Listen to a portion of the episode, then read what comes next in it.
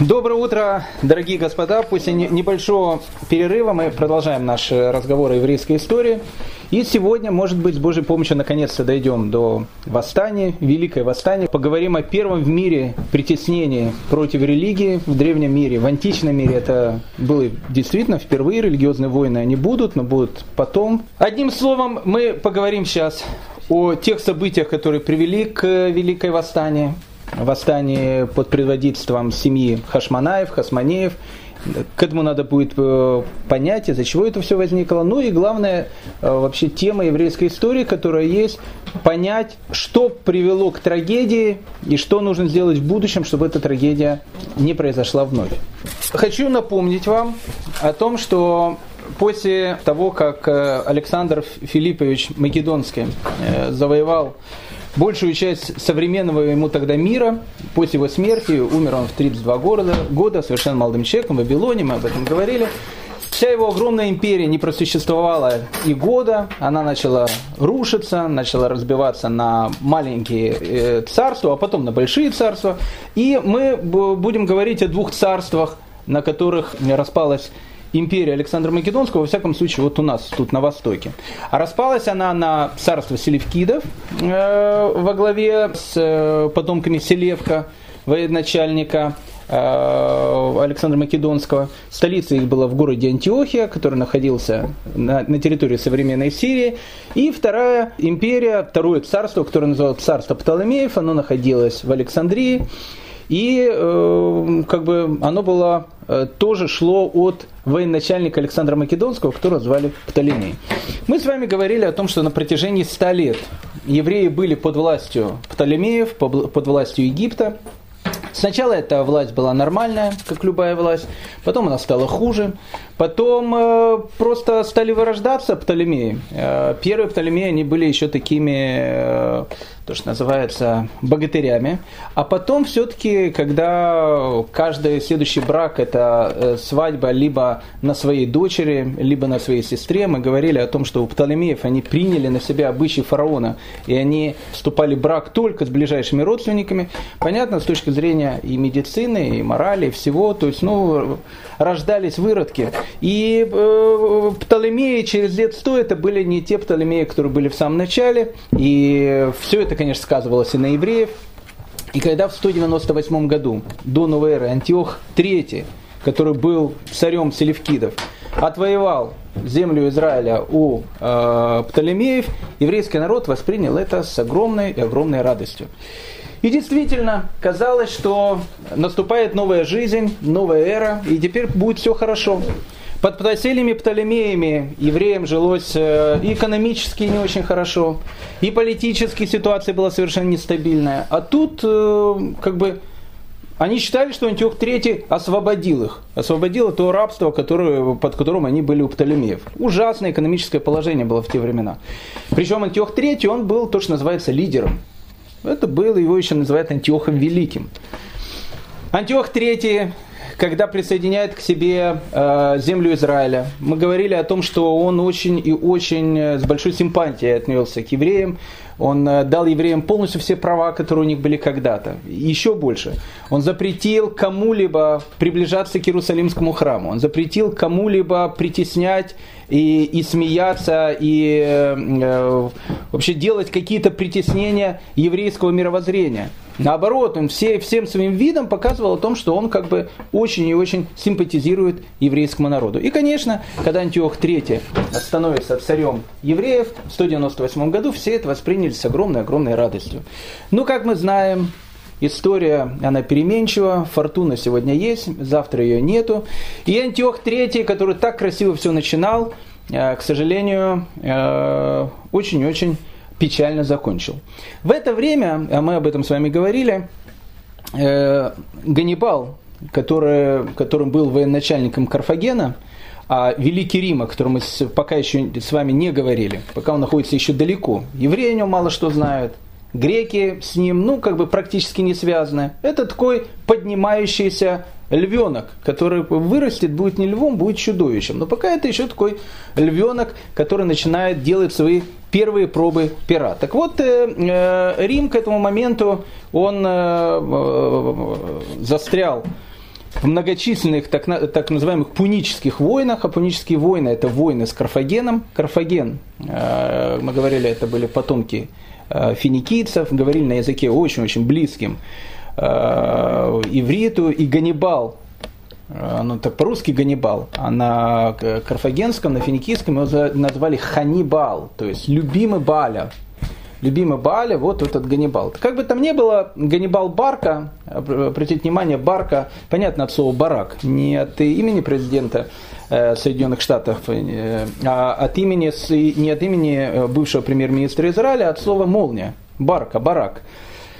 Вот Ханибал Барка, любимец Бала, молния, он решает перейти через Альпы и решает ударить, в общем, в спину Римской империи. Происходит там э, известная вот эти вот э, э, война с Ганнибалом. Не буду о ней сейчас говорить, вы это учили, и, в общем, как бы эта э, тема относительно известная. Как бы там ни было, Ганнибал дошел до такого состояния, что он практически завоевал Рим. Рим, который поднимал голову, он практически э, была угроза, что Рим перестанет существовать как цивилизация, как город и так дальше, но мужеством римлян они отбили Ганнибала, Ганнибал уходит, и Ганнибал, куда он уходит? Он уходит на территорию Передней Азии. Передняя Азия – это территория современной Турции, мы об этом говорили, а на территории современной Турции в те времена турок, понятно, не было, там жили греки. Греки, которые там жили, они были, э, начиная со времен Александра Македонского, Александр Македонский начал свое завоевание именно с этих городов, э, они были сначала под властью селевкидов, Потом они от селевкидов э, начали немножко отходить, и селевкиды постоянно хотели их к себе присоединить. Сирия, Турция, они же как бы соседствуют в, территориально все эти страны. И туда приходит Ганнибал. Когда туда приходит Ганнибал, он посылает посланцев Антиоху Третьему. Антиох Третий тоже находится на территории Малайзии. Он начинает Э, скажем так, захватывает заново те греческие города, которые от него откололись, от селевкидов. И тут Ганнибал. И Ганнибал, конечно, все испортил. Он начал э, Антиоху Третьему рассказывать о том, что Рим сейчас находится в страшно невыгодной ситуации. Он Рим э, настолько нанес ему огромный урон, что если Антиох Третий а Антиох III был действительно великим полководцем и был очень умным правителем. Если сейчас он с оставшимися войсками Ганнибала, вот прямо сейчас, возьмет и пойдет в Рим, то Антиох III, он не просто захватит Малую Азию с этими греческими городами, он еще станет королем, он еще станет императором Рима. Не было еще императоров Рима, но он станет величайшим, величайшим э, э, человеком, которого не было еще со времен Александра Македонского. И Антиох III на это поддался. Купился. Он купился на это и решил выступить в схватку э, с Римом. А Рим, почему схватка с Римом? Потому что Рим, римский сенат, Антиоху Третьему постоянно говорил о том, что уйди из. Малая Азия, как бы, оно под нашим протекторатом. То есть они его как бы не захватывали, но это, в общем, как бы, это наша сфера, сфера деятельности. Не надо расширять НАТО на восток. Они говорили, что держитесь там, потому что если, если что, мы ведем туда войска. Антиох III, который был весь э, в этих идеях, э, о том, что сейчас мы всех победим и так дальше, э, состоялась первый бой между греками с новой римской зарождающейся цивилизацией, 190 год, около города Мигнесия, Антиох III был разбит на голову. И тут начинается трагедия. Ведь римляне – это пока еще львенок, но львенок, который вырастет потом в чудовище.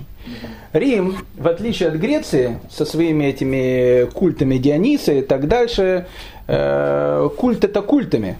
Но Рим, когда его описывает Даниэль, как четвертое царство, он даже его не описывает как животное. У каждого царства есть животное. Рим по Даниэлю это некое чудовище, которое даже и на, и на животное не похоже. Единственное, что делает это чудовище, многоголовое и так дальше. Единственное, что оно делает, оно все, что есть на своем пути, начинает топтать своими ногами, уничтожать.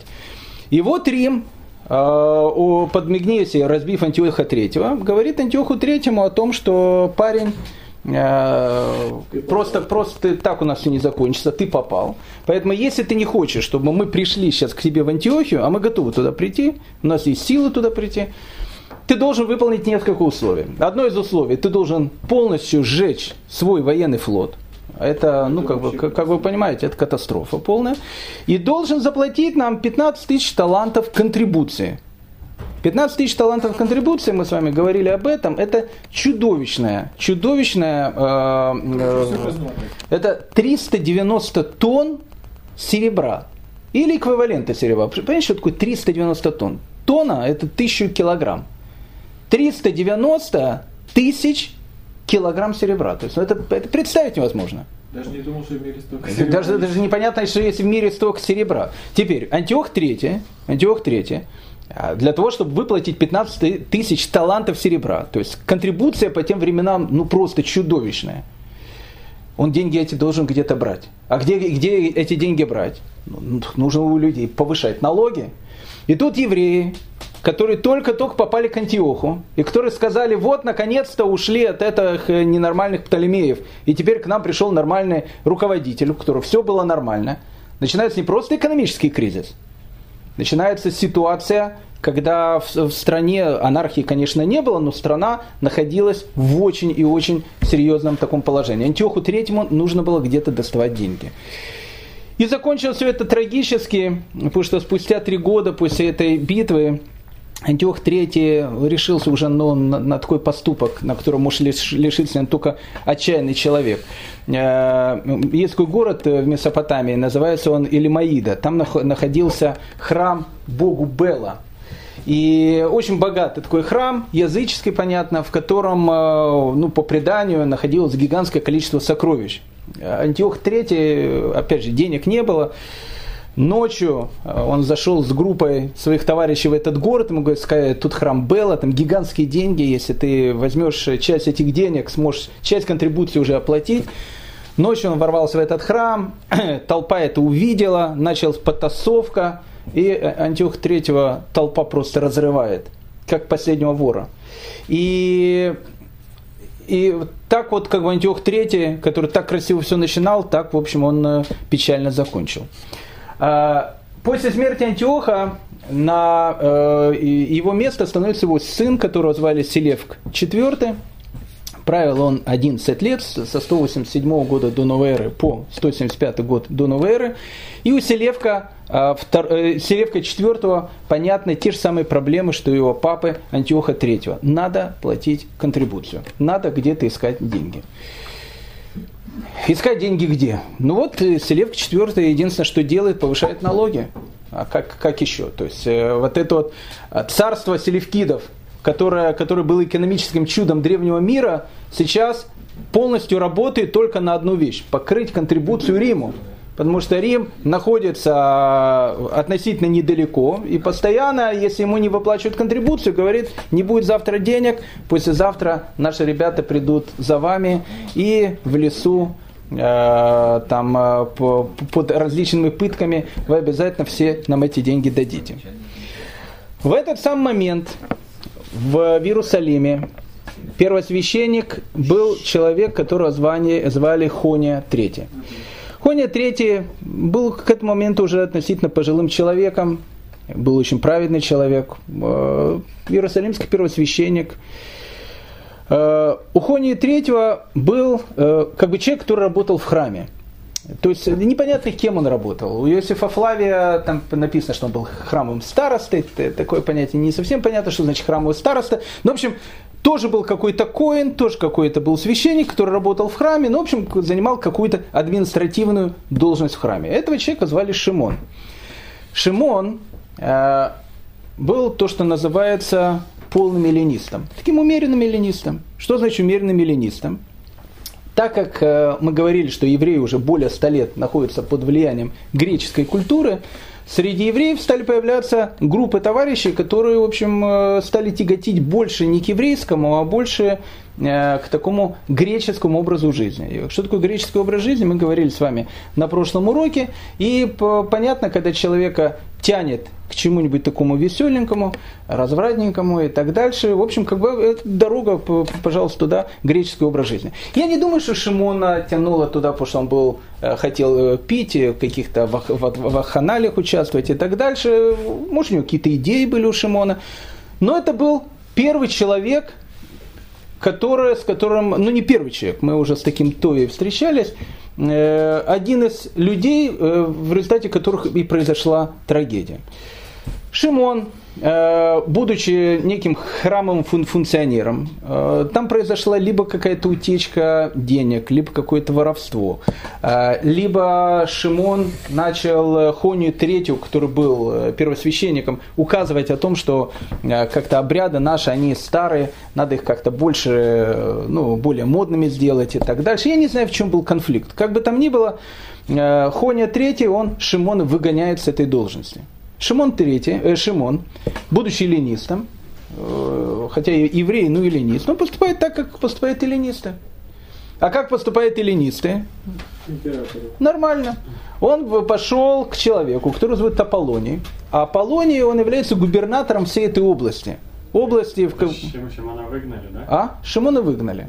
То есть э, он приходит к Аполлонию, а Аполлоний является как бы губернатором всей этой области. В эту область входят и Иудея, и Финикия, современный Ливан, и Иордания современная, и кусочек современной Сирии. Приходит к этому губернатору Аполлонию и говорит следующие вещи. Он говорит, послушайте, э, уважаемый господин Аполлоний, я вам хочу сказать, вот я знаю, в каком тяжелом ситуации сейчас находится наше царство. Я знаю, как наш э, Э, президент, наш э, этот, царь Селевк IV, с каким трудом он добивается каждую копейку. Я это все знаю. Вы знаете, где находятся несметные сокровища? Ну просто несметные сокровища.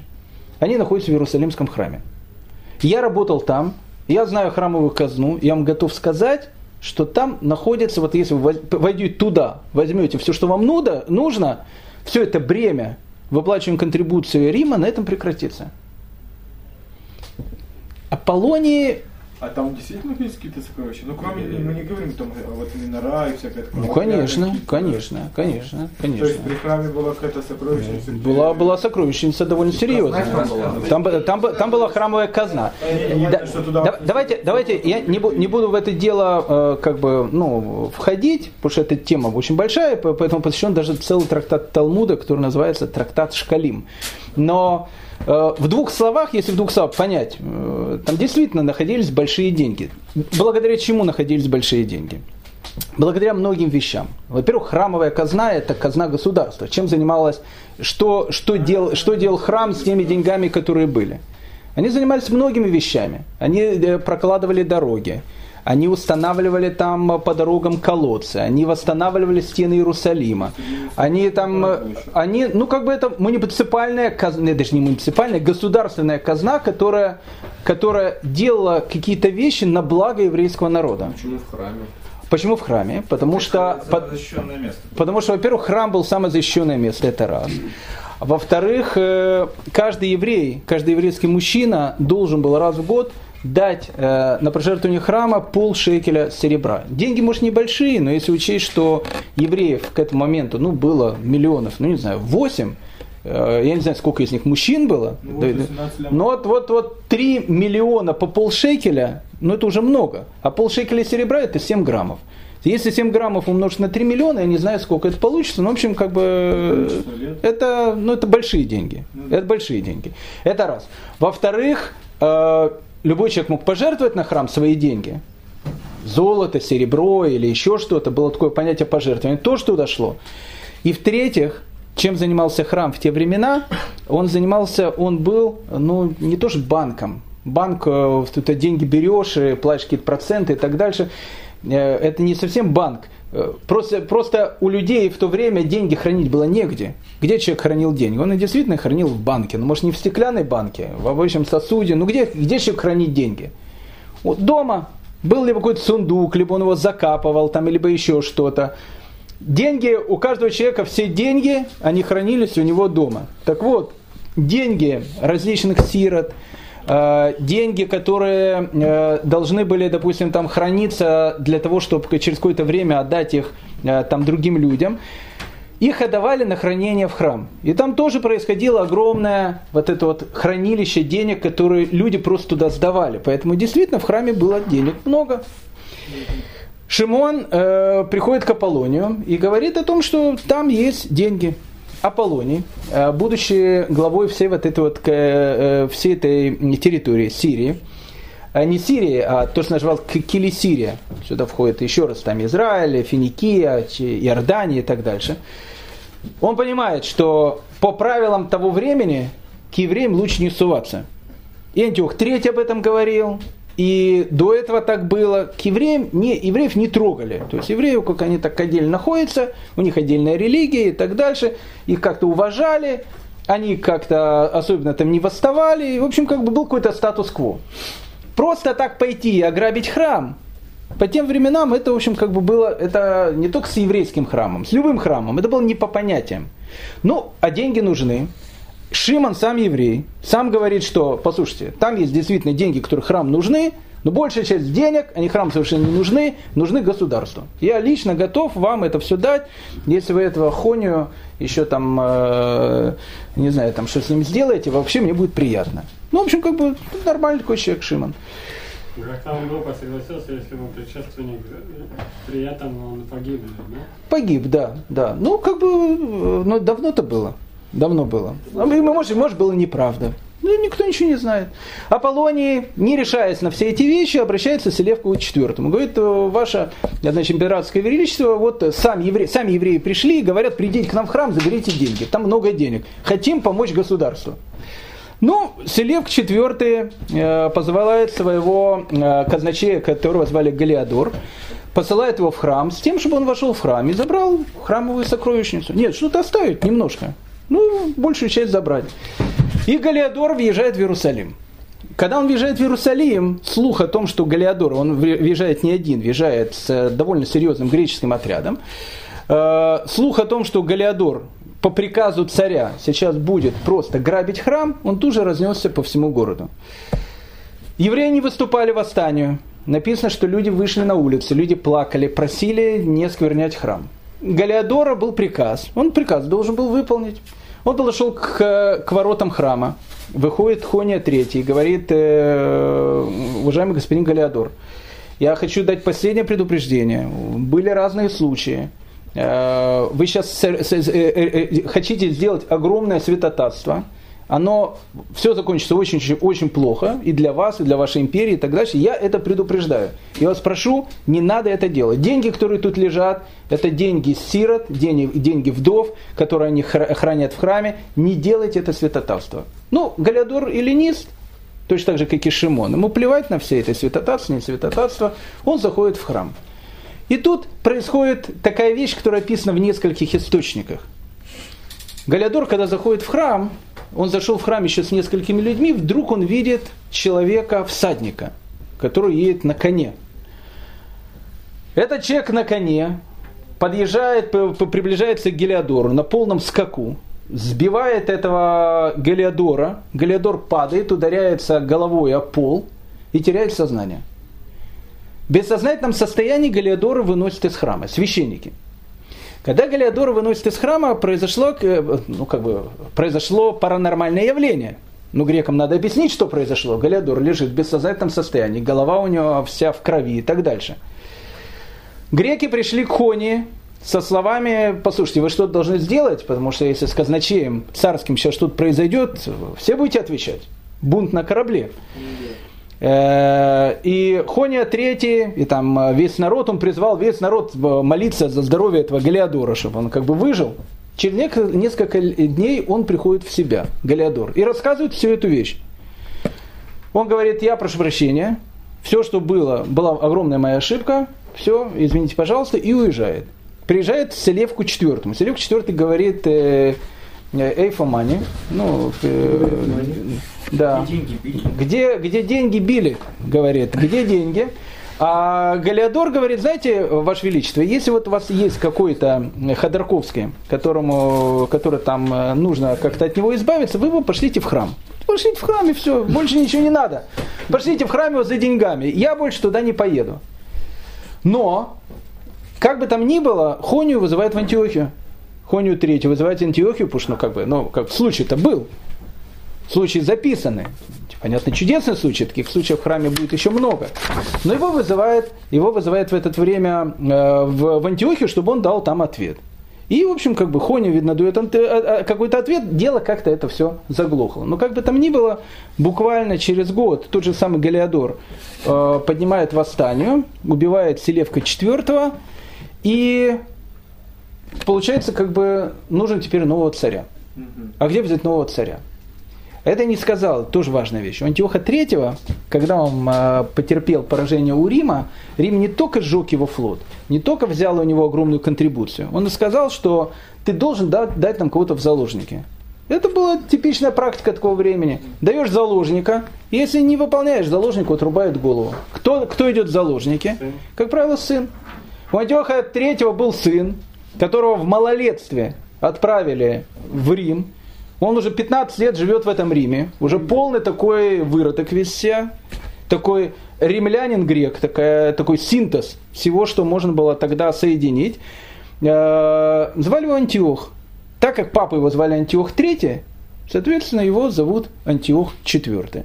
И Антиох IV приезжает из Рима, и приезжает он в город-герой Антиохию и становится царем. Кто же такой Антиох IV, который приезжает туда?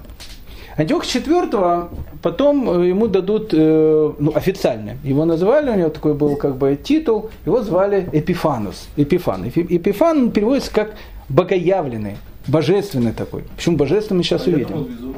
Да, но сами же греки, сами же греки называли его словом не Эпифан, а Эпиман. Эпиман это переводится как ненормальный, помешанный, безумный. То есть как бы все его называли Эпифаном, ну там в разговоре назвали его Эпиманом, ненормальным. Почему ненормальным?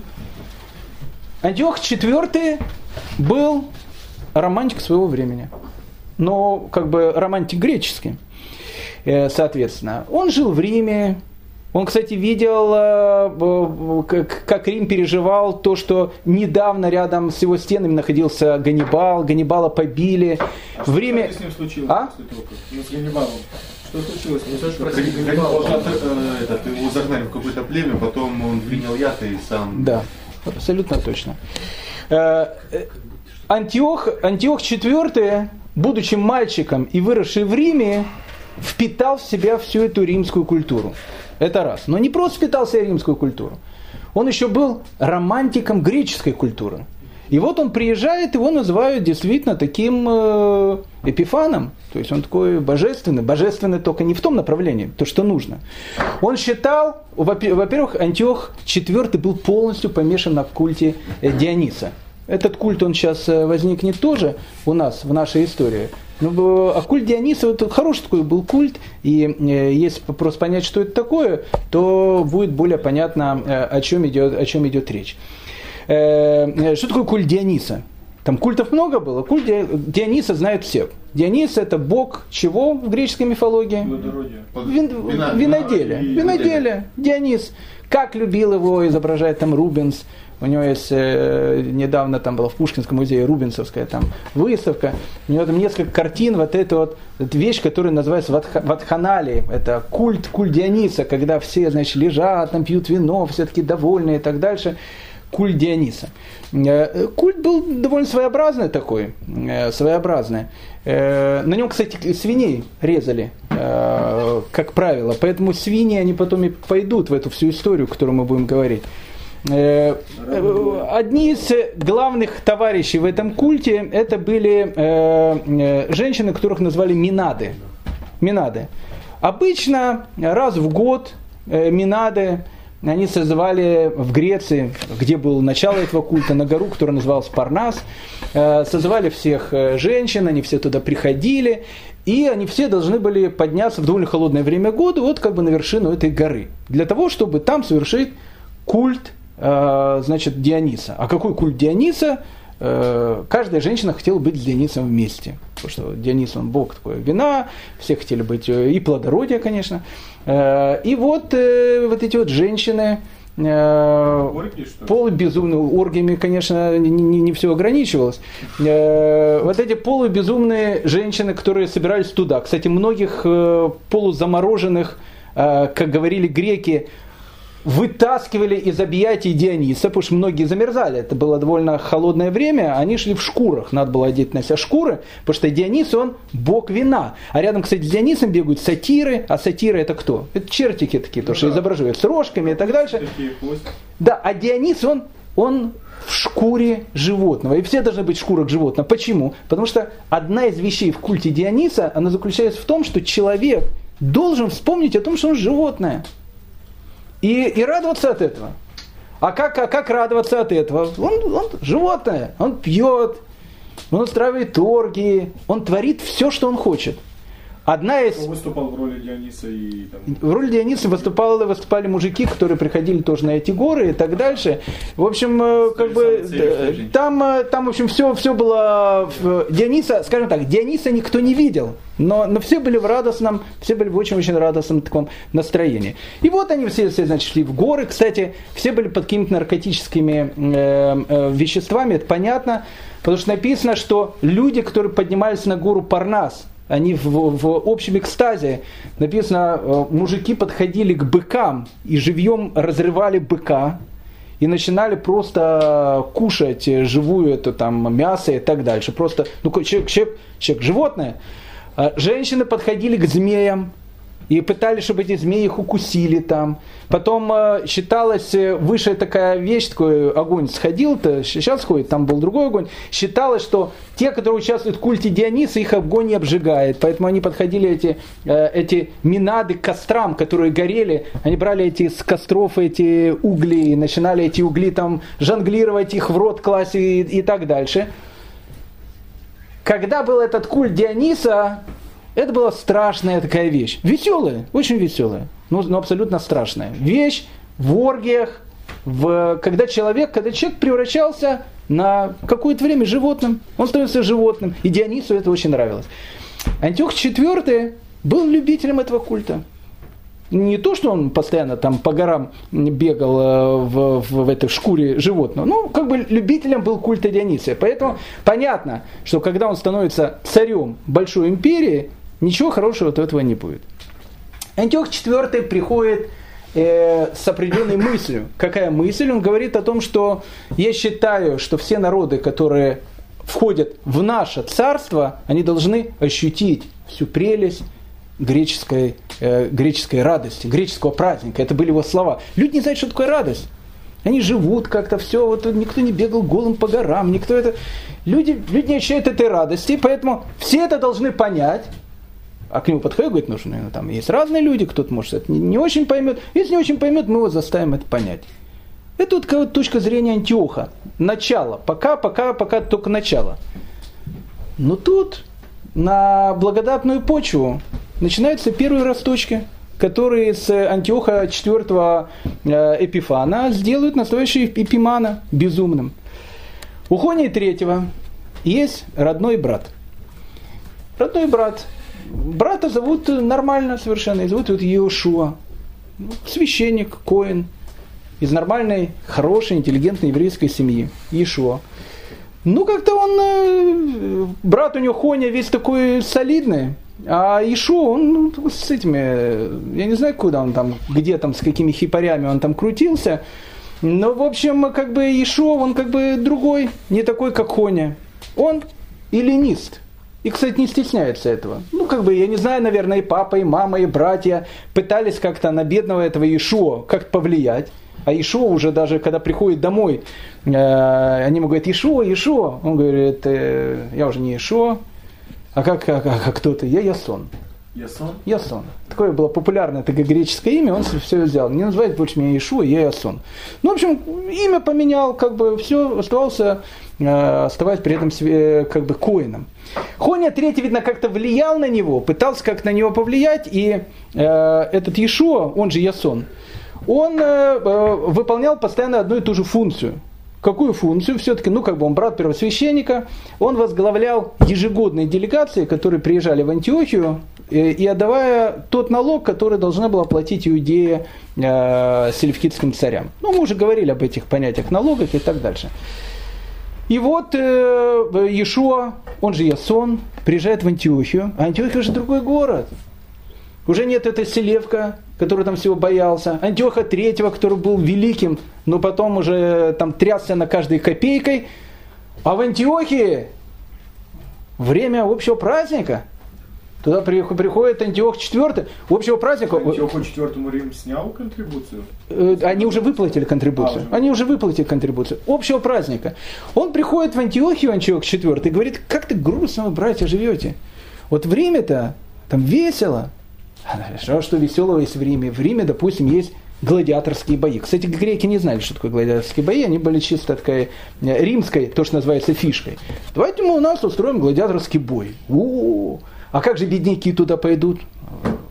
В Риме есть такое правило, хлеба и зрелищ. Мы будем людей приглашать, люди туда будут приходить. И, и вообще будет радостно. Мы будем различные культы, там и Диониса, и того, и все.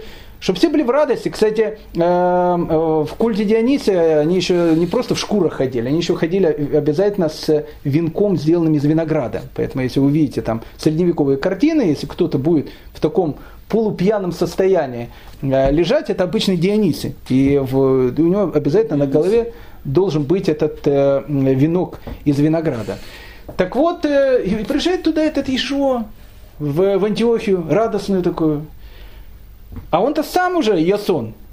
Он приходит э, э, к, к Антиоху, знакомится с ним и говорит следующую вещь. Он говорит, Ваше Величество, послушайте, я понимаю э, вот ваши чаяния о том, что вы говорите, надо как-то это все делать. Вот мы живем, мы живем совершенно в каком-то, ну в каком-то совершенно непонятном, древнем, дремучем мире. У нас нет ни радости этой, ни праздников, голову у нас никто не бегает и так дальше. Но есть люди, есть люди в Иерусалиме, нас много. Мы хотим изменения. Мы хотим изменения. IV говорит, я тоже хочу изменения. Да. Короче, а, а, досы нас достали. А, досы нас достали, да. Ну, это что, что называется, досы нас достали. Достали нас досы, он говорит, и надо что-то делать. IV говорит, я, я тоже согласен. А что делать? Он говорит, Ваше Величество, послушайте, сделайте меня первосвященником. Мой брат, Хоня Третий, он уже пожилой человек, ненормальный, фанатик. Ну, как бы, ну, ну фанатик, ну, ну что, что с него взять? В шабас он там, там кричит шабас, шабас, там, вместо того, чтобы на футбол пойти, все. Как бы это все, это, это все как бы плохие вещи. Сделайте меня первосвященником. У нас есть целая идея реформы, то, что мы хотим сделать. Понятно, что Иешуа, он же Ясон, э, не просто так, от головы это. Понятно, что, видно, акция готовилась, и готовилась давно. Антиох IV говорит, ну-ну, и что вы собираетесь сделать? Ну, во-первых, Ваше Величество, знаете, э, вот название даже какое-то, Иерусалим, какое-то тоже такое, ну, какое-то древнее. Это как город, а что, Тель-Авив хочешь его назвать? Мы вообще считаем, что Иерусалим надо переименовать в Антиохию. Ну, есть группа людей. Опа, да. да, мы считаем, что это, это одна из наших просьб. Мы не требуем, просьба. Сын в Антиохию. В честь, в честь кого? Ну, в честь, во-первых, э, нашего э, Антиоха IV Эпифана, потому что вы наш вождь. До этого цари, которые были, они нас, на нас не, не обращали внимания, на эллинистов. Эти, мы-то не могли в шкурах бегать там и так дальше, нас бы там эти фанатики религиозные побили. Такой царь пришел. И одна из вещей, мы готовы переименовать э, Иерусалим в Антиохию. Он говорит, о, ничего себе, это так круто. А что вы еще готовы делать? Ну, готовы, говорит, в Иерусалиме гимназии построить. Вообще наши ребята там спортом не занимаются, и там в гимнастические залы не ходят в десантных войсках не служат, и, в общем, как бы, там, ну, надо, надо как-то что-то сделать. Ну и, конечно же, Эфебию мы откроем, обязательно. Эфебия – это школа, которая воспитывала молодежь, как один из наших мальчиков постоянно говорил, исключительно в военном духе. Никакой... Суворовское училище. Да, не, ну Суворовское училище там есть... Э, их и в военном духе, еще в каком-то духе в, Эфи, в Эфебии воспитывали исключительно в военном духе, больше ничего нету. Человек должен быть таким спартанцем, пойти таким полу таким животным, пойти в бой там, разорвать всех и все. Это, как бы в гимназии больше более там на философский уклон, в Эфебе более такой на военный уклон. Мы хотим, чтобы Иерусалим стал нормальным европейским городом.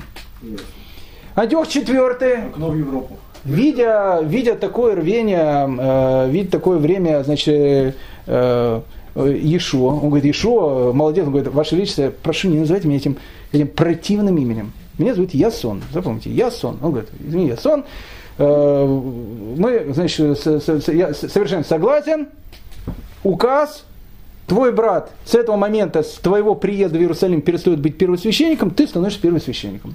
И первосвященником становится Ясон. Ну, будучи первосвященником, Ясон э, начинает, конечно, вводить нововведения. Сразу же начинает строиться гимназия, Эфебия, э, всякие эти эллинисты, которые ходили, в принципе, скрывая, теперь гордо выходят на улицу, теперь как бы они, у них власть. Власть получили эллинисты. Э, ситуация очень такая противная, а особенно она противная там, через год. В Тире э, состоялись э, очередные Олимпийские игры. Ну, как бы Олимпийские игры там не только в Сочи были, они тогда были в разных городах, и в, в Антиох IV решил в Тире, этом, этом финикийско-ливанском городе, устроить большие Олимпийские игры. Ну, и Ясон, понятно, как человек цивилизованный, Туда, значит, э, посылает группу израильской молодежи на эту такую макабиаду того времени, э, группу израильской молодежи с большим подарком, с огромным подарком. Когда, значит, молодежь, тоже современная, подходит к первосвященнику и говорит, «А, ваш, значит, там, я не знаю, как первосвященника называли по-русски, первосвященство, подарок-то на что? Он говорит, как на что? Конечно, Э, кто, кто является спонсором игр? Я говорю, ну Антиох IV наш царь. Не, не, неправда. Вы видно, что не изучаете греческую философию. Это, это безобразие. Спонсор игр – то божество, которое главное в этом городе. Там главное божество Мелькарт, а Мелькарт – это Геракл. Геракл, и все такие, это мужество, все. Поэтому, э, пожалуйста, значит, от нас э, значит, ну, в храм Мелькарта. Даже греческая молодежь, еврейская молодежь этого не поняла. Ну, то есть, как бы это уже был перегиб. То есть, когда реформисты сказали, теперь мы вместе, там, мужчины, женщины будем все вместе молиться, это нормально еще было. Для кого-то. Но когда они уже сказали, что а теперь мы субботу переименуем, теперь в субботу будем праздновать не в субботу, а в воскресенье, тогда уже и реформисты возмутились. Ну, как бы эта молодежь, она тоже так э, возмутилась, написано. Не то, что возмутилась, она приехала туда, но написано, как пишет Флавий, не решилась передать деньги Мелькарту, ну не решилась. Не было у них еще такая вещь, и передала деньги на строительство Тирского флота. После Олимпийских игр Антиох IV возвращается в Антиохию. Ясон, бывший Иешуа, пишет ему письмо, Ваше Величество, вы должны обязательно прийти в наш этот э, старый, э, еще, еще и анахроничный город, но который мы сейчас стараемся делать более таким новым. Мы его называем Антиохия. И мы хотим встретить царя, и царь говорит, и обязательно приеду к вам в Иерусалим. И приезжает в Иерусалим, и в Иерусалиме они устраивают ему огромное факельное шествие – вхождение с факелами. Вот эти евреи одевают эти венки на голову с факелами. Кстати, один из тоже элементов культа Дионисия. А Антиох IV нравится вот эта вещь. И факельное шествие, и венки на голове, все.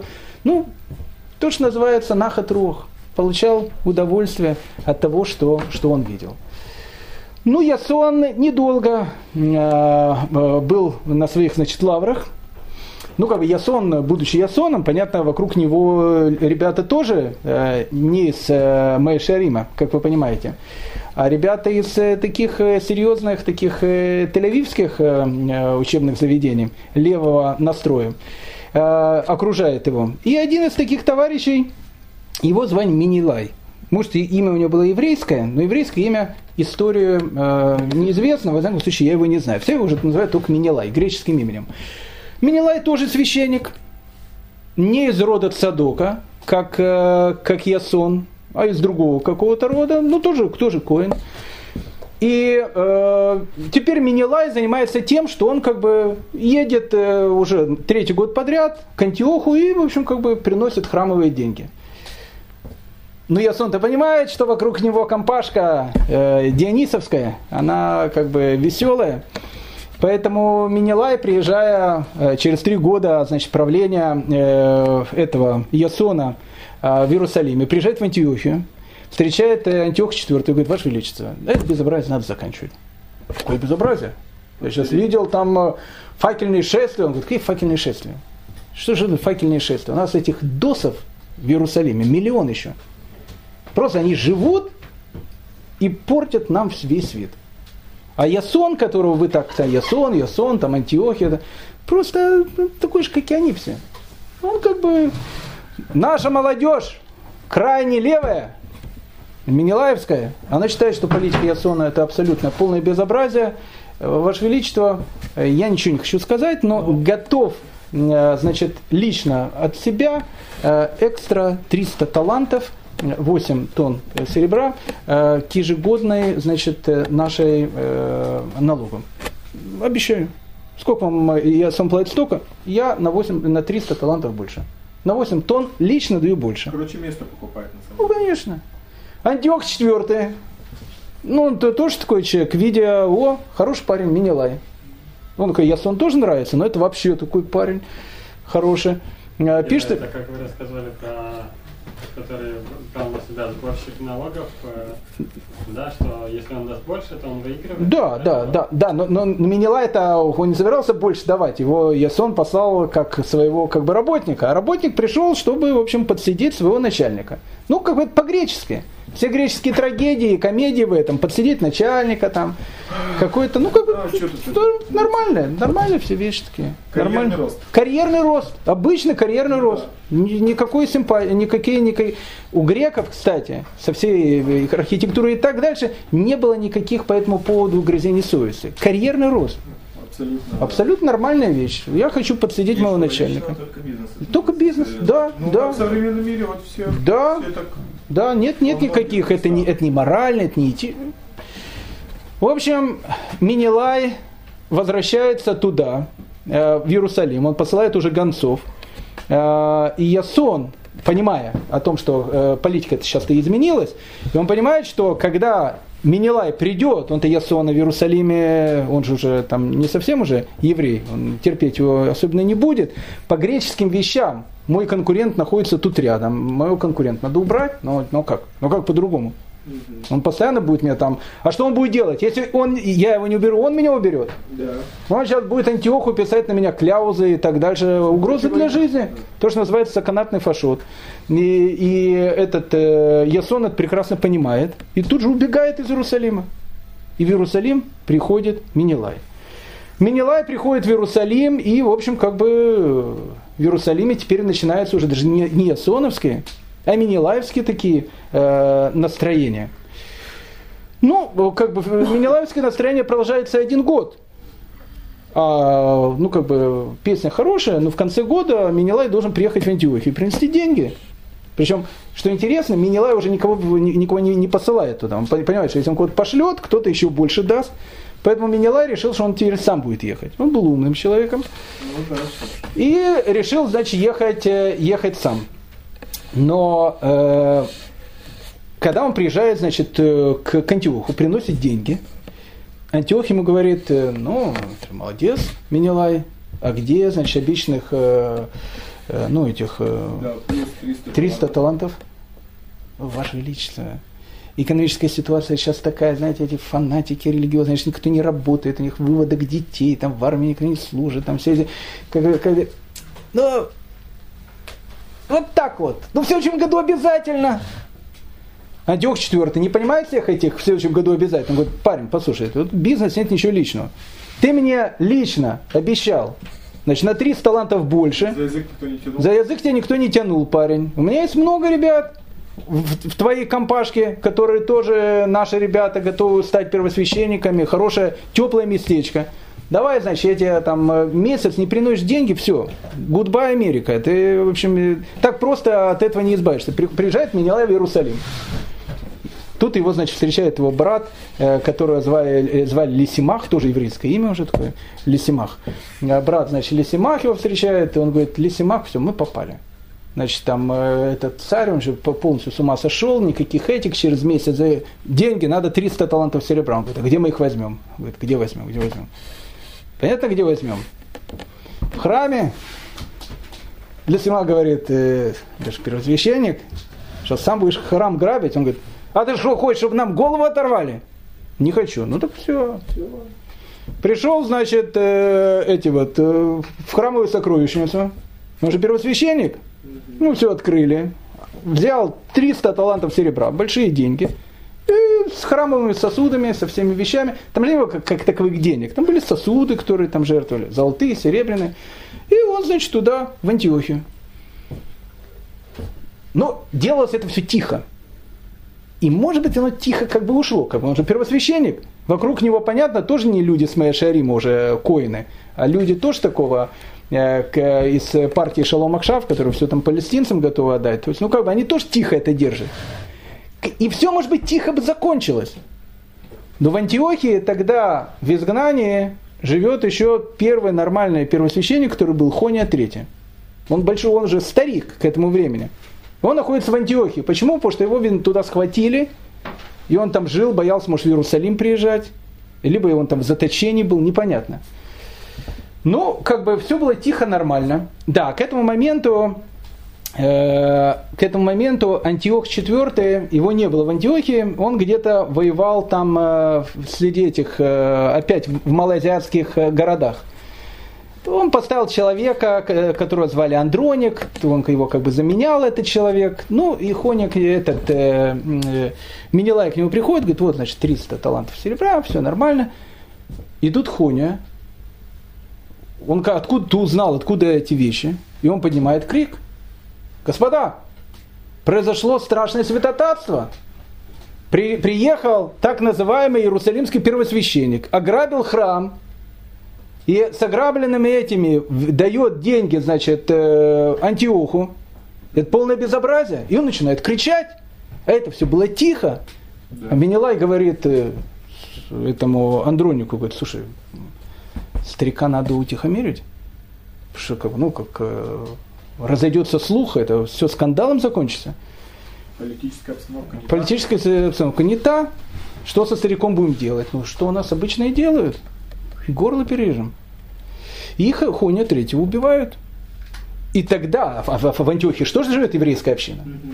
Какая-то. И тогда, и, и тогда появляется скандал. Этот скандал доходит уже до Антиоха. Говорит, слушайте, тут безобразие. Значит, убили старика, Хоня третьего. Это там, говорят, ограбил храм. Ну, Антиох IV понимает, что сейчас евреи, которые находятся в Антиохии, они уже настроили самих греков. То есть даже греки уже считали, что это ну, ну вообще уже не по понятиям. Да, сегодня этот храм, завтра наш. Сегодня это, завтра наш уже, ну как бы, ну вообще не по понятиям действуют товарищи. Этот э, Минилай уже даже не по нашим понятиям действует. Ну и как-то Антиох IV приезжает, пытается, значит, дело как-то утихомирить. И Менелай остается, значит, в Антиохии. А Лисимах, его брательник, он, значит, в Иерусалиме. Когда до Иерусалима доходит этот, значит, слух – они к нему подходят, говорят, послушайте, вы ограбили храмовую казну. Лисима говорит, так, ребят, слушайте, я с вами не, не разговаривать тут не собираюсь, а там греческий небольшой гарнизон.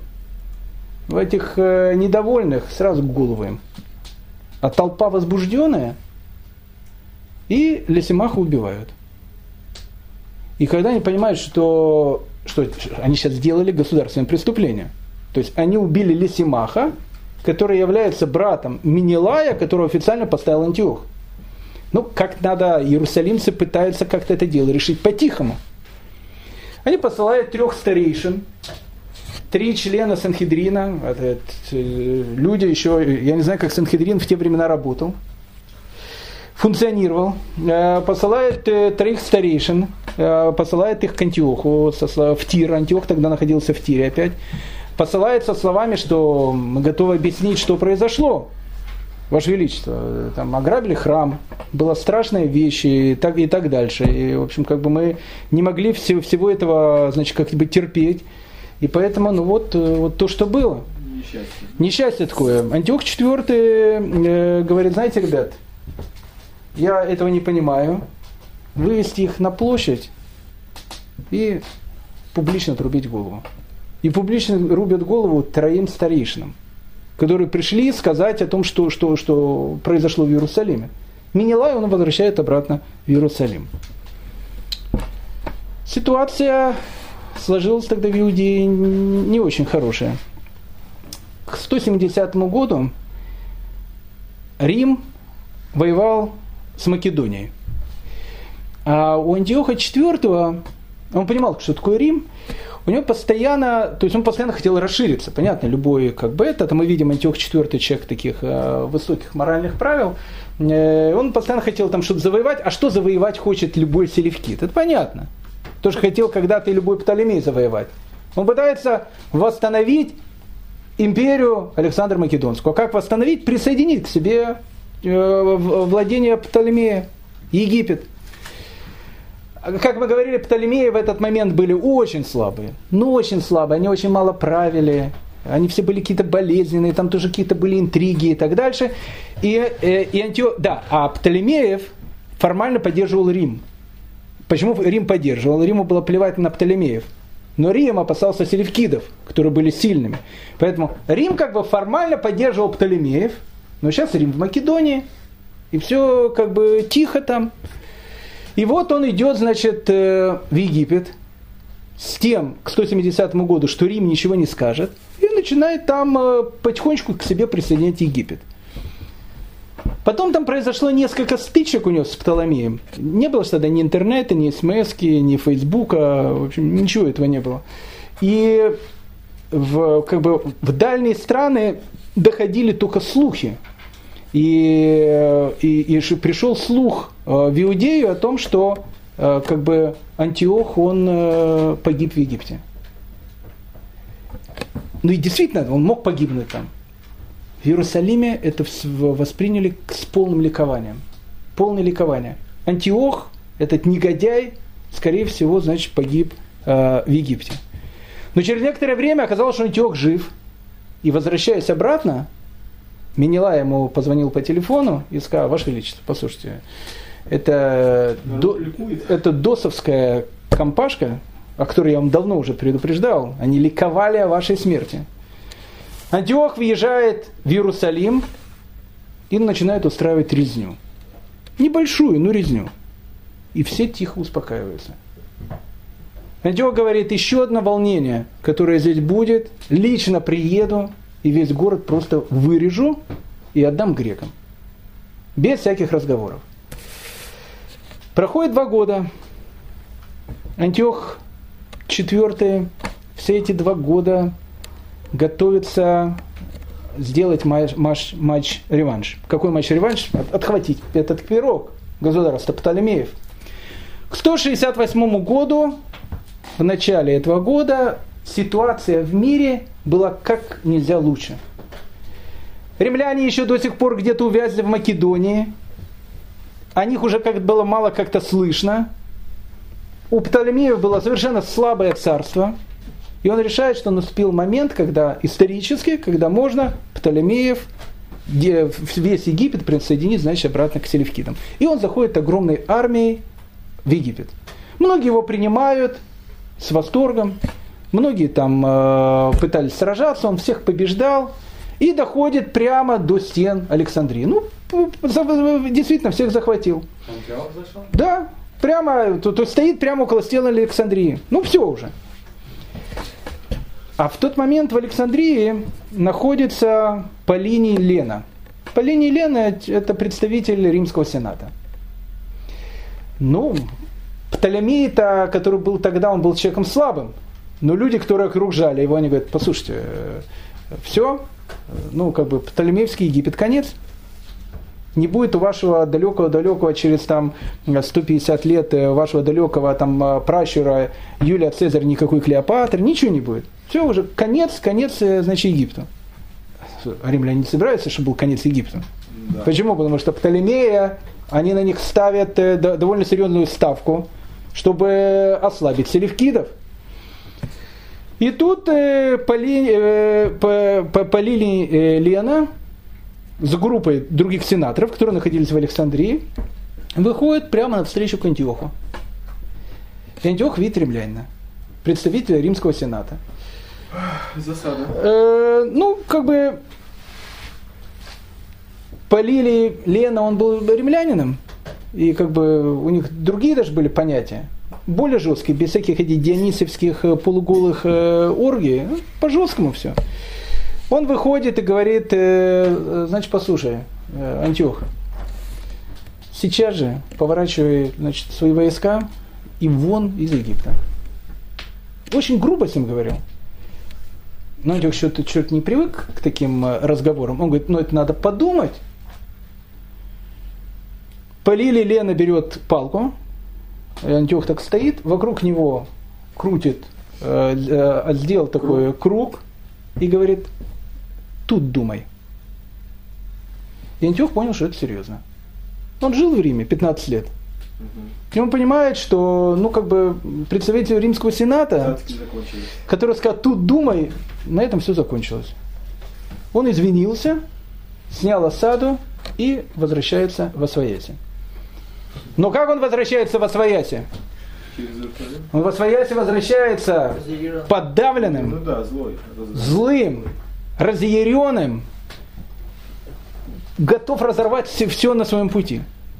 А до Иерусалима-то доходит вся эта история про, про эту Полилия Лену, который круг нарисовал, сказал, тут подумай.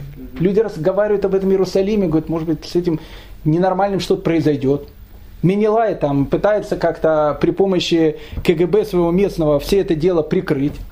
И тут Антиох входит на территорию Иудеи, он посылает ему концов и говорит, Ваше Величество, слушайте, э, тут все радовались вашему позору, Опять, короче. и тут Антиох взорвался.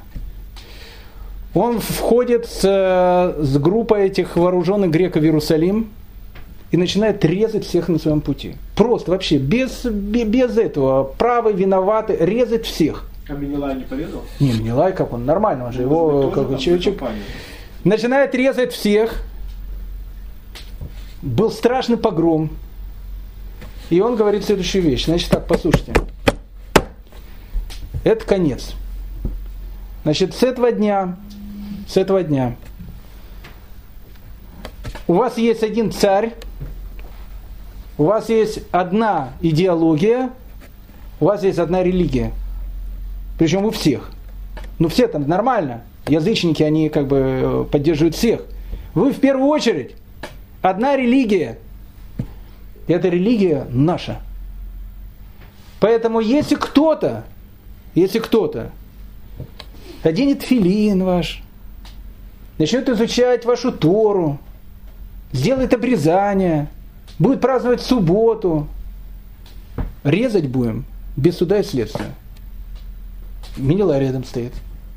Я прав? Минила говорит, Ваше Величество, вы абсолютно правы. Вы абсолютно правы. И, и момент пришел, уже надо, э, ведь это, это, это, ведь где это осиное убежище? Откуда весь, вся эта мерзость идет? Религиозное мракобесие. Храм. Он говорит, «Ну что первосвященник, что ты предлагаешь? А я, я, я, я, я хочу быть первосвященником. Ну не обязательно первосвященником этих фанатиков. Что ты предлагаешь? Я предлагаю э, храм э, теперь посвятить Зевсу. Ну, как, как принято у нас. А я буду первосвященником храма Зевса.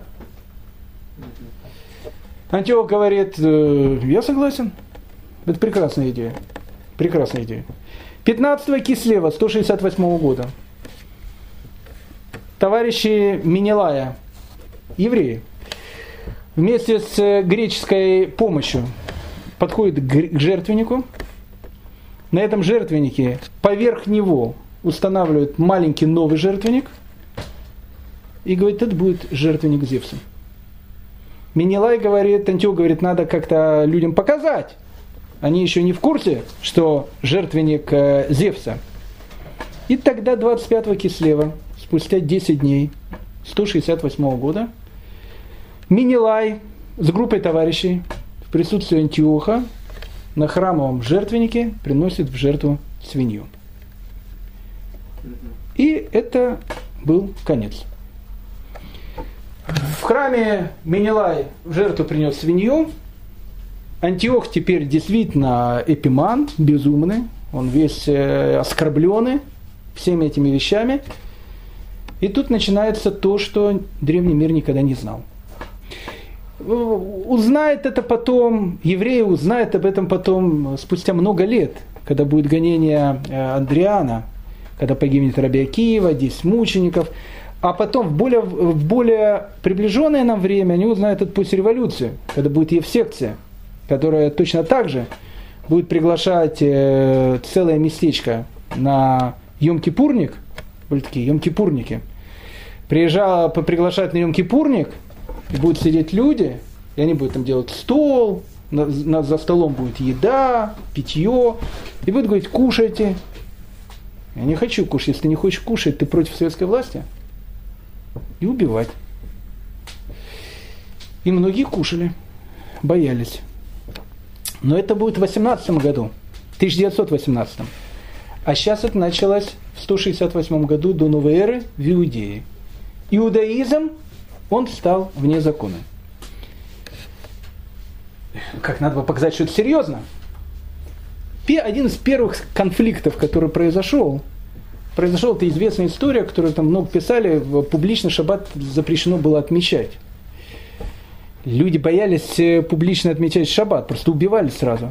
Так группа иерусалимцев какая-то, они выезжали куда-то за город, и, и шаббат отмечали в пещерах, чтобы никто не видел.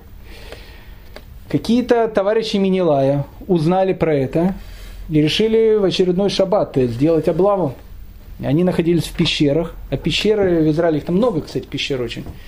Так они увидели, где вход в эту пещеру, поставили туда солдат и начали, разожгли там огонь. Огонь шел в пещеру с этим э, дымом, и все задохли, за, задохлись дымом. Первое это задохнулись. Первая такая газовая, газовая акция. Первые жертвы. А потом жертв было очень много. Очень много.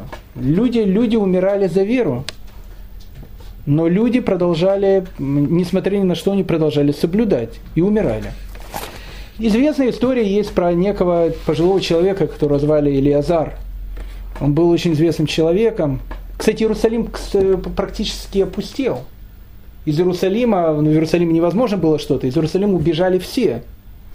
Практически все евреи. Стали селенисты и пришли греки. Это стал типичный греческий город. На месте, кстати, где э, когда-то была крепость Сион, э, не крепость Сион, то есть там, где была э, ну, как, город Давида, когда Давид туда захватил город, э, так на этом месте, там, где город Давида, там, где дворец Давида был, они построили э, крепость, которая называлась Акра. И в этой крепости, которую Акра, ее, кстати, недавно археологи нашли, она стала как бы средоточием, там Минилай жил. Потому что Минилай боялся просто так жить в обычном доме. Он жил в крепости, и там же находился большой, большой гарнизон. А Минилай, он первосвященник значит, э, храма Зевса в Иерусалиме. Ну и, в общем, да, так Илиазар, он был одним из немногих, кто остался в Иерусалиме. Он был очень пожилым человеком.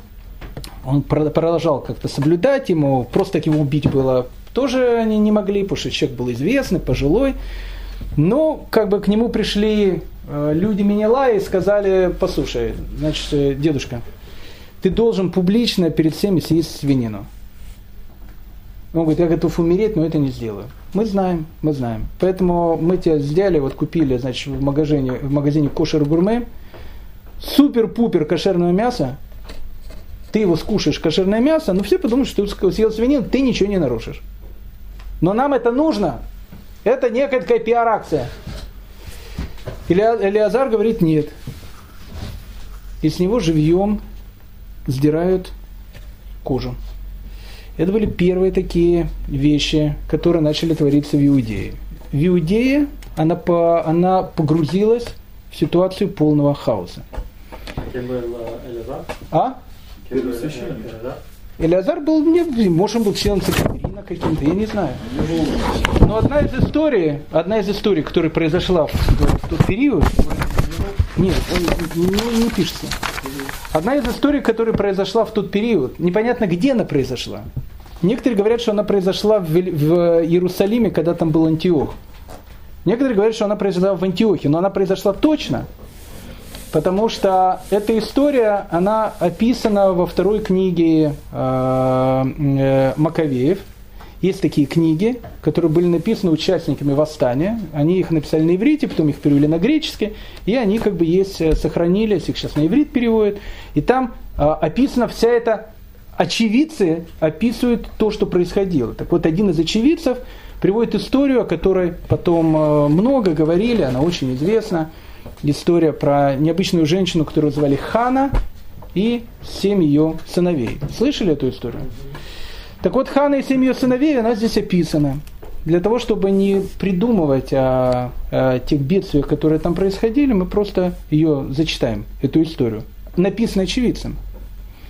Случилось так, что из схваченных вместе с матерью было семь братьев, которых царь принуждал отведать запретной свинины, истязая плетьми и бичами. Ну, как бы, кстати, пытки тогда были очень жестокие. Тогда один из них, взявшись говорить от лица всех остальных, сказал так.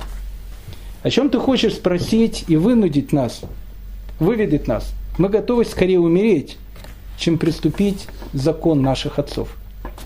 Разгневанный царь велел раскалить сковороды, сковородки и котлы.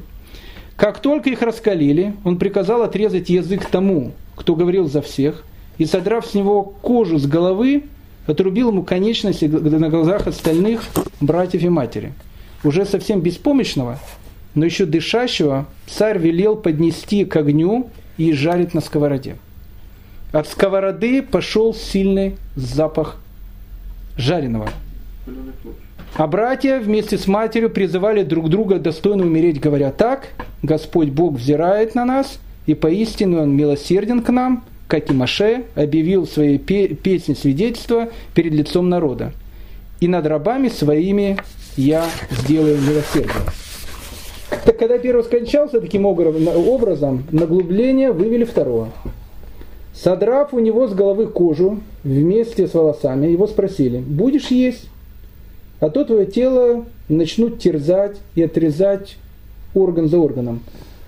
Он же ответил, сказав на народном наречии – в смысле на иврите или на арамите? Нет.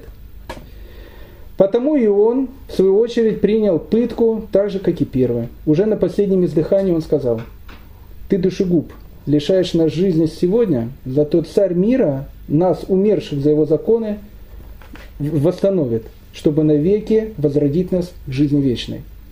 После него стали глумиться на третьем. Когда у него, потребовали, когда у него потребовали, чтобы он высунул язык, он тотчас же его высунул, бесстрашно вытянув вперед руки и сказал с достоинством, «От неба я это получил, и ради его законов этим пренебрегаю, надеюсь получить от него все обратно».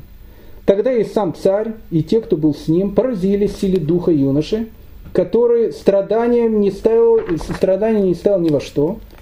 Когда скончался и этот, тотчас же начали пытать четвертого.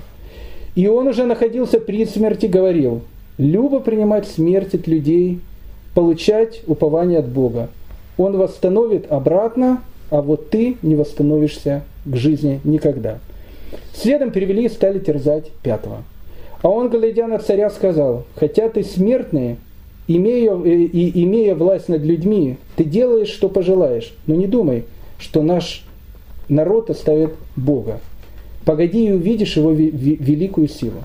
После этого привели шестого, готовясь умереть, он сказал, «Не обманывайте попусту, ведь мы страдаем из-за своих прегрешений перед нашим собственным Богом, поэтому с нами произошло такие небывалые вещи. Но не думай, что останешься безнаказанным, ты дерзнувший воевать с Богом». Но превыше всех достоинств восхваления и доброй памяти была мать. А мать это все видела – это все происходит при ней. Видя, как всего за один день погибли семеро ее сыновей, она доблестно переносила это, молясь Всевышнему. Каждому из них она взывала на родном языке и, исполненная возвышенных мыслей, пробудила мужской решимостью женское осуждение, сказала им так. «Не знаю, как вы появились в моем животе, но я подарила вам дух и жизнь, и не я, не я подарила вам дух и жизнь, и не я привела первоначало в каждого из вас, чтобы вы жили на этом мире. Поэтому Творец мира, который вылепил бытие человека и изобрел бытие всех существ, милосердно вернет вам, не щадящих себя ради его законов и дух и жизнь. Антиох же, думая, что к нему проявляет презрение, и подозревая хулу в ее речах, младшего брата, еще оставшегося в живых, принялся уговаривать, причем не просто словами, но и клятвенными уверениями, озолотить его и осчастливить, а если он отступится от обычаев отцов, принять его в друзья и доверить ему очень важные должности в государстве. Но поскольку мальчик не обращал на это никакого внимания, царь подозвал мать, стал уговаривать ее, чтобы она посоветовала мальчику спастись. После долгих уговоров она согласилась убедить сына. Склонившись над ним, она посрамила свирепого тирана, так сказавши на, на родном языке. «Пожалей меня, сынок, девять месяцев я носила тебя в чреве, три года кормила своей грудью, воспитала тебя, вырастила. Прошу тебя, сынок, взгляни на небо и на землю, и окинув взором все, что там есть, узнай, что не существует ничего, кроме Всевышнего. И так возник наш народ, и так наш народ будет жить вечно. Не бойся этого палача, но будь достоин братьев и прими смерть, чтобы по милости Бога я вновь обрела тебя вместе с другими моими сыновьями. Едва она умолкла, как юноша сказал, что медлите, не покорюсь я царским повелениям, я, а покорюсь повелениям Торы, данной нашему учителю Маше. Ты же, изобретатель одного за одним всяческих зол для евреев, не избежишь наказания от Бога. Мы-то страдаем из-за своих собственных грехов. Если ради наказания и воспитания живой Бог ненадолго на нас разгневался, то Он снова примирится с рабами своими. А ты, полный кощунства, имеешь людей гнуснейшие, поднявшие рук на детей неба, не возносишь попусту, расправляя себя обманчивыми надеждами, ведь не избежал ты еще э, суда Вседержителя и Бога Свидетеля. Я же, как и братья мои, отдаю душу свое и тело за отеческий закон, за Тору и за нашего Всевышнего. И пусть на меня и на моих братьях прекратится гнев Всевышнего, справедливо павший на весь наш народ. Разгневанный царь обошелся с ним еще злее, чем с остальными, потому что был уязвлен таким, такими словами. Вот так и этот целиком, полагаясь на Всевышнего, принял смерть, не предав. А последней после сыновей умерла и мать. Вот все, что следовало сказать о вкушении и до, и, и до, и, и, и, и до, э, и до э, ложественного и неслыханных пытках которые мы видели своими глазами. Пишет автор тех событий, автор книги, э, книги Маковеев. Получается, все эти ну, детские книжки про братьев Маковеев восстание, это, это не то, в смысле, это, не, это они же? Ну, то есть, на самом деле, они погибли. Не-не-не, нет, это нет, нет. А Маковеев пока мы еще не слышим. Это в книге Маковеев. Это называется книга Маковеев. А, книга Маковеев, автор книги Маковеев описывает э, те события, которые которые происходили. Ну и э, закончим сегодня наш э, урок э, следующей истории, и она как бы будет э, являться э, началом э, следующего урока. Почему пишется, что она прыгнула? Куда прыгнула? С ее сыновьями. Есть такая, есть о Хаме и сыновьях написано несколько вещей. Я сейчас прочел вторую книгу Маковеев. Эта история есть написана и в Талмуде. И Иосифа Флавия. Она каждая, каждая из них написана, это была известная история. Год спустя того, как в Иерусалимском храме приносят э, в жертву свиней Зевсу Олимпийскому, в 167 году все больше и больше городов, которые находятся вокруг Иерусалима, Э, Минилай и группа э, различных товарищей начинает вводить указы, смотреть, чтобы, не дай бог, не было ни одной синагоги, э, ни одного одевающего тфилин и так дальше. К 167 году в небольшой город под названием Мадиин приезжает группа евреев с греческим гарнизоном, сделать такую же акцию, как делала Евсекция в 18-19 году. Они делают точно такие же акции – Точно такие же вещи, видно, все это перенималось отсюда.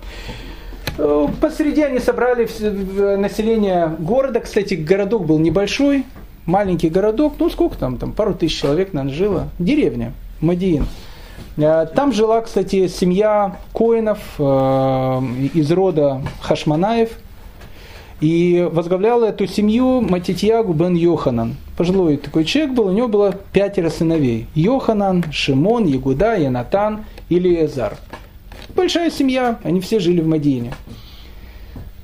В 167 году приезжает туда, значит, эта делегация, э, собирает, как обычно это было принято у них, э, на центральную э, площадь этого города всех евреев, ставит такой переносной алтарь и говорят о том, что мы пытаемся понять, насколько тут все греки и живут по-гречески, поэтому мы просим чтобы, значит, э, ваш э, глава вашего, значит, колхоза, кто ваш глава колхоза, Матиягу бен Йоханан. Ну, отлично. Как фамилия Хашманай. Отлично.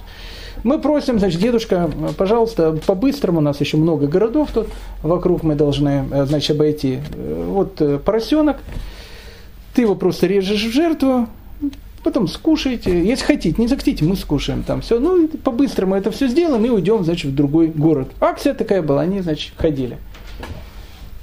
Матитягу Хашманай, там группа людей стоит. И он говорит, что я этого делать не буду. Ну, дедушка, ты же понимаешь, что если ты этого делать не будешь, ну, так мы тебе сейчас э, на этом жертвеннике голову отрубим. Э, и, в общем, на сковородке и жарим. У нас есть много разных э, методов, как заставить человека сделать то, что он хочет. То, что мы хотим. То, что мы хотим.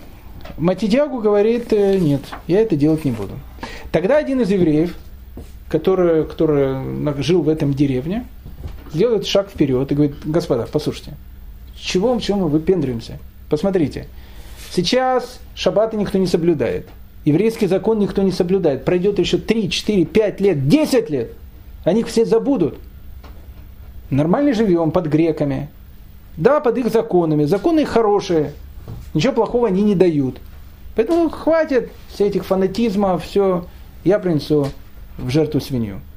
И начинают идти с ножом, чтобы принести в жертву свинью. Все смотрят, что произойдет. Матитягу бен Йоханан подходит к нему, ударяет его, и тот падает замертво. Тогда греческий гарнизон, ну небольшой, понятно, это не полк, начинает выхватывать мечи, чтобы начать трубить всех по, по, подряд. Матидьягу бен Йоханан, там его сыновья, много людей, он говорит, кто верен со Всевышнего за мной. И они перебивают греческий гарнизон. В маленькой деревне Мадиин. Ну, понятно, что речь, э, и не речь, а слова об этом событии дойдут э, до властей. Ну, от Мадьина сколько до Иерусалима ехать? Спросите у нашего Равшлома, он живет э, в Кириат Сефере, это Мадиин. Недолго. И когда дойдет туда, вырежут весь город. И тогда люди подходят к Ахматьягу Бен Яханану, этому Хашмана, и говорят, что делать? Смотрите, говорит, ребята, мы сейчас попали в серьезную ситуацию, поэтому предлагаю всем покинуть город. И куда идти? В горы. Будем скрываться в пещерах. Если кто-то, если кто-то не хочет, будем жить там по-еврейски. Кто останется тут, понятно, придет, придет гарнизон и всех уничтожит. И весь, вся маленькое поселение Мадиин, ну сколько там было этих человек там?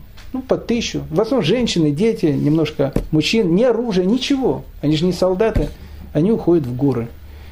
С этого будет начинаться восстание Кашманаев, который через два года закончится тем, что они с победой войдут в Иерусалим и вновь осветят Иерусалимский храм в праздник, о котором мы будем отмечать каждый год, 25 кислева, и будет этот праздник называться праздник Ханука. О том, как происходило это э, восстание, что там было, мы уже тогда поговорим в следующий раз. Всем большое спасибо за внимание.